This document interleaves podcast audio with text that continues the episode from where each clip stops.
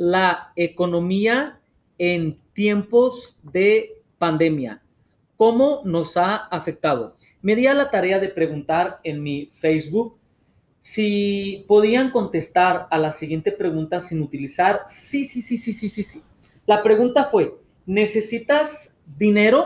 A lo que la gente contestó, no veo por qué no, claro, por supuesto, obvio, a huevo, todos los días, siempre y muchas otras respuestas. A lo que me dio a mí a entender que las personas no solamente necesitamos el dinero, hoy más que nunca nos surge el dinero y nos surge aumentar nuestro recurso económico. Yo soy Héctor Macías, quiero compartirte 15 consejos de cómo podemos nosotros aumentar nuestros recursos.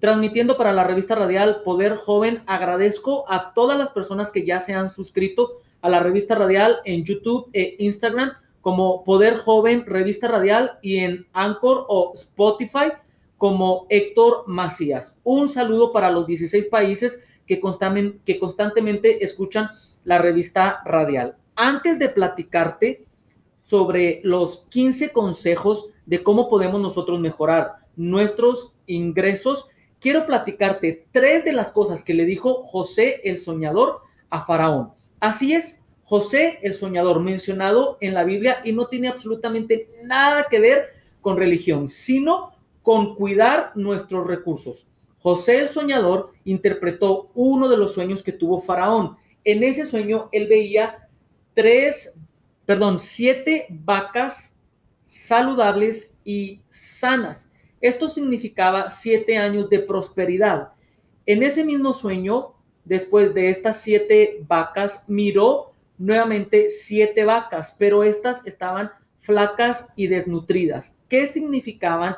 Otros siete años después, pero con escasez y con hambre. A lo que José recomendó a Faraón, le dijo, consíguete un hombre prudente. Ahora, lo primero que nosotros necesitamos en estos tiempos de crisis es ser prudentes, porque ya hemos entendido que estamos en una recesión mundial económica y que los sueldos han bajado, que mucha gente ha sido despedida de sus trabajos y que incluso muchas de las personas que han conservado sus trabajos, el tiempo se ha triplificado con el mismo o con menos salario. Y lo que nosotros necesitamos es ser prudentes. Y la prudencia tiene que ver con valores, respeto y conductas. Estos están ligados a la sensatez, mesura, templanza, cautela o moderación. Y tenemos que ser cautelosos y tenemos que tener una moderación, ya que la prudencia es la virtud que lleva a alguien a desenvolverse de modo justo y adecuado. ¿Cómo tenemos que desenvolvernos de manera justa y adecuada con nuestros recursos? Y no estoy hablando únicamente de los recursos económicos, sino también de los recursos humanos y de los recursos físicos. E incluso el tiempo es uno de nuestros recursos. ¿Cómo lo estamos distribuyendo? ¿Es de manera justa o de manera injusta? Tenemos que verificar si estamos siendo prudentes o no. Otra de las cosas que recomendó José a Faraón es que ese hombre fuera un hombre sabio. Y la sabiduría tiene que ver o significa que es un conjunto de conocimientos amplios y profundos que se adquieren mediante el estudio o la experiencia, que a mi ver pues, tiene que ver más con la experiencia que con los estudios. Lo contrario a sabiduría es ignorancia. No podemos nosotros ignorar el tiempo en el cual nos encontramos hablando económicamente y no ignorar lo que nosotros estamos viviendo en la actualidad es no actuar. Por eso necesitamos actuar con los recursos con los que nosotros contamos. Por tercero, le dijo José a Faraón, durante los primeros siete años de abundancia tienes que guardar provisiones y resguardarlas para cuando lleguen los siete años de escasez. Ahora, si yo te pregunto, ¿te preparaste durante estos siete años con provisiones, probablemente tú dirás que no, pero ojo, echemos un vistazo a los últimos siete años. ¿Qué fue lo que estuvimos haciendo? ¿Rascándonos la panza en un sofá sin hacer absolutamente nada? Yo creo que no. Estudiaste, trabajaste, tienes una casa, hiciste amigo. Bueno, utilicemos estos recursos que estuvimos cosechando o que estuvimos resguardando durante todos estos siete años para utilizarlos ahora en este tiempo en el cual nosotros nos encontramos. Ahora, 15 consejos de cómo puedo aumentar mis recursos. Uno de ellos es vende objetos viejos o usados.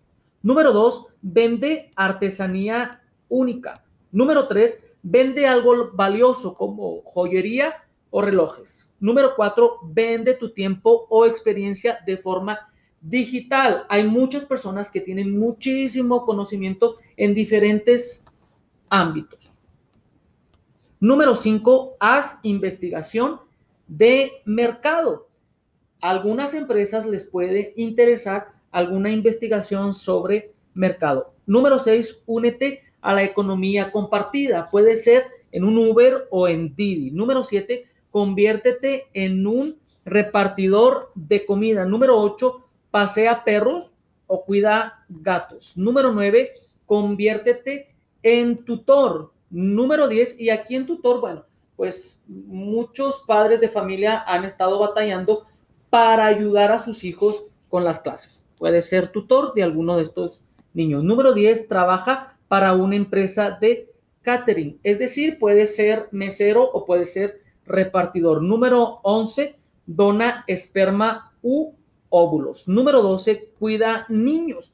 Muchos de los padres que tienen que dejar a sus hijos pues, tienen temor o tienen miedo. Probablemente puedas conocer a, alguien que esté batallando con eso y trabajar de esta manera. Número 13, renta tu espacio. Puedes acondicionar algún cuarto o alguna no sé, habitación arriba o abajo para poder rentarla. Número 14, ofrece servicios de mantenimiento. Y por último, número 15, servicios de mudanza. Espero que cualquiera que sea la situación por la cual estés pasando, mejore de una manera oportuna. Yo soy Héctor Macías y este es tu programa Poder Joven Radio. Nos vemos la próxima.